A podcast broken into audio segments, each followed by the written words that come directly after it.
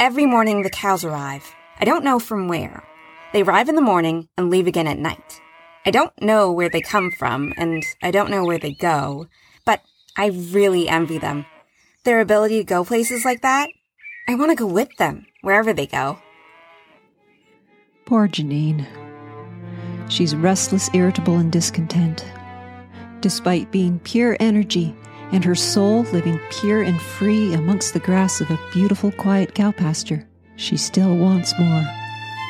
She can't help but want more, because that's what being an agent of karma means, dear friends. Always wanting more. I need a change. I want to feel what it's like to have legs.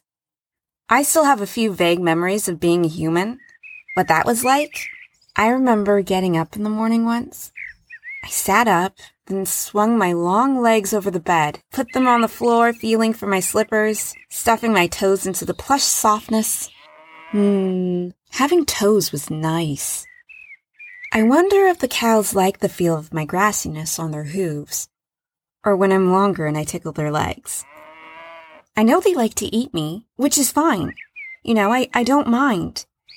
As grass, I am abundance itself, a renewable source, an endless supply. But man, I would give all that up in a heartbeat if I could just feel for one second what it's like to have toes again. I'd even settle for having hooves. I just want the freedom to move again. That does it. I've decided. I gotta get myself into one of those cow bodies. I have no idea how I'm gonna do that, but, but I'm gonna do it. She's a determined one, isn't she, our Janine? You gotta give her that. You know who's also determined? The man in the orange hat. Determined to, well, determined to keep not looking at himself too closely. What's that? I can't hear you, Bill. All right, all right, well done. Good lad. That son of mine, you'd think he'd figure out I can't hear him over the sound of the ruddy wood chipper. But he never has been too bright. He's telling me the herd just went up. These sons of mine, thick as bricks. Mind you, at least now they're older, they at least have some use. When they were little, all they did was suck at me and their mother's teats and use us up. Useless. And Patricia, oh, good grief, I go in the house, the woman takes me ear off. But I haven't the heart to tell her to shut up. Might hurt her feelings. But damn it, no wonder I do what I do sometimes. It's the stress, it builds up and up, then pow! I was looking online the other night. You can buy these little balls made of hard rubber. You hold them, one in each hand, and squeeze. They're supposed to relieve stress. Fourteen ninety nine they want for them. For two tiny rubber balls, I see stuff like this and I know that the world has gone mad. Squeezing two tiny rubber balls is going to relieve my stress. Are they kidding me? Then I, I read this article. It says I should meditate. Find a quiet spot, it said, then close my eyes, just breathe. So I tried that. All I did was fall asleep. Another article said doing exercise can help. Well, I just laughed at that. You work eight hours on a dairy farm. That is exercise. So no, I'm sorry. I don't think getting more exercise is what I need. I took up smoking once. I thought that would relieve me of stress. They say that's why some people smoke. They use it as a stress reliever. Well, I don't know how that's supposed to work. All cigarettes ever did for me was make me jumpy and smell bad. Not to mention, there's the threat of cancer. Oh, and, don't get me started about the cost of cigarettes these days. Highway robbery. I remember a time when a pack of cigs was two seventy-five. I know this 'cause one time as a boy I was in town with me dad. He sent me to the store to buy him some cigs. Hmm. I smell cigarette smoke. I always think of me dad. Now there's another reason the smoking never took. Me dad was one of the worst sons of bitches around, used to flog me for stuttering. Mind you, I don't stutter anymore, do I? Hmm. Well, not somebody you'd want to sit down and have a coffee with, is he? Anyway, on with the story. Let's go visit Janine's still grieving mother. Still on the bus. And still grieving. Excuse me. Driver, sorry to bother you. There's someone in the toilet. They have been in there for 20 minutes. I think they're smoking. Oh, wait. They're coming out. Could you maybe say something? Oh, thank you. Just a reminder, ladies and gentlemen, there's absolutely no smoking on the coach. Thank you. That's so rude. Do they think we can't smell it? I used to smoke. Not a lot. It wasn't like I was ever a real smoker. Maybe three, four cigarettes a day. I used to enjoy one after a meal. But I started smoking more after my daughter disappeared. But it wasn't because of the stress. It was some weird act of defiance. Like, unless the world brought my baby back, I was going to smoke 40 cigarettes a day and everyone else be damned. Of course, that was ridiculous. Smoking all those cigarettes wasn't going to bring Janine back. It's strange sometimes, things we tell ourselves. Now I can't stand the smell of cigarette smoke. It just brings it all back. Ugh. Now I like to eat sunflower seeds.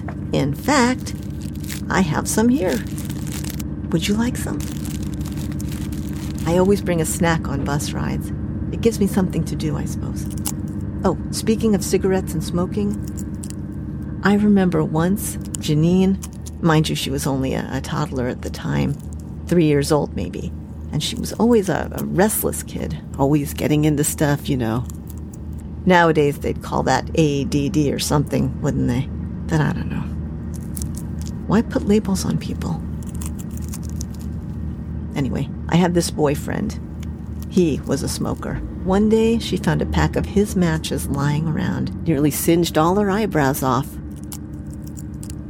I suppose she could have lit the whole house on fire too, but luckily I found her in time, so it was just, you know, the eyebrows. she was like that, always getting into things.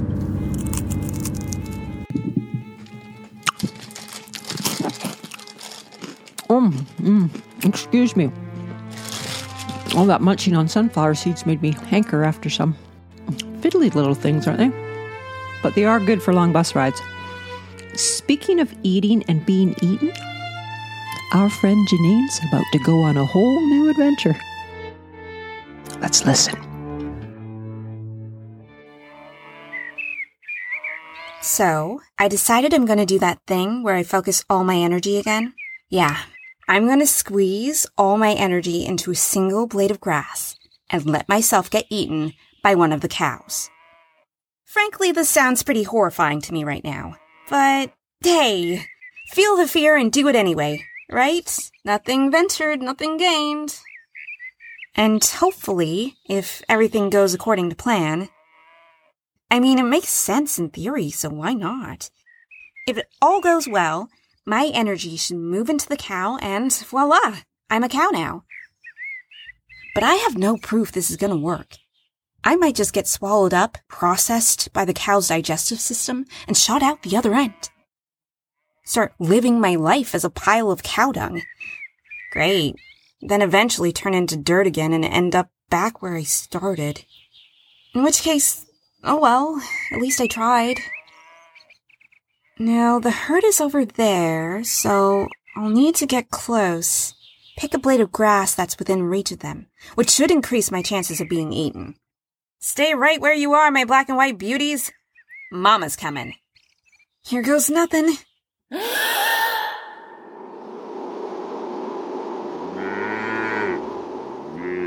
I won't lie.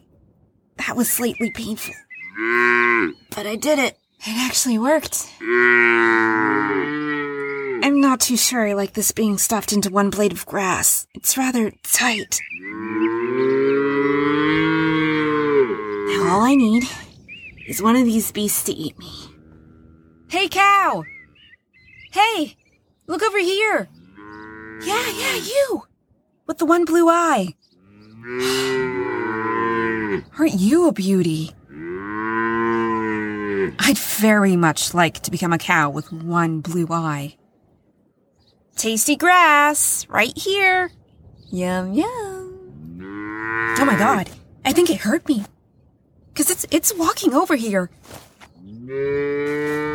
Oh, look at your eyes. They're so clear. And the blue one? Like looking into a cool blue lake. It's all right, Mrs. Cow. Go ahead and eat me. I taste good. I can feel myself being pulled, lifted, absorbed.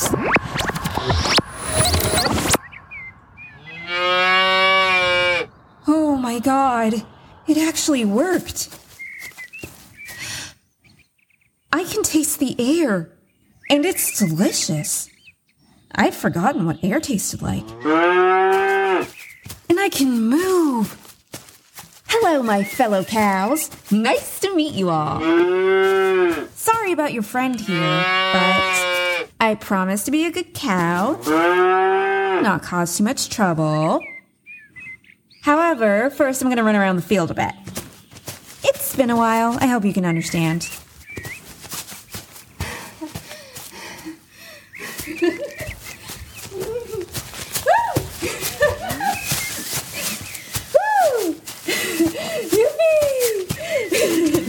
Do a little hop.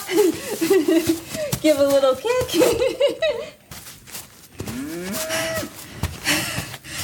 okay, that was fun. So, what do we do now, guys? What do you all like to do? What happens next? Do we just like hang out all day and eat grass? Is that what we do? Hmm. Do you think Janine knows what she's gotten herself into? Does she know that once you get a heartbeat, there's no going back? I mean, the days of being stretched out under the sun, changing with the seasons, enjoying one's own abundance, those days are over. Was becoming an official agent of karma really worth it? Find out next time in the conclusion of Till the Cows Come Home.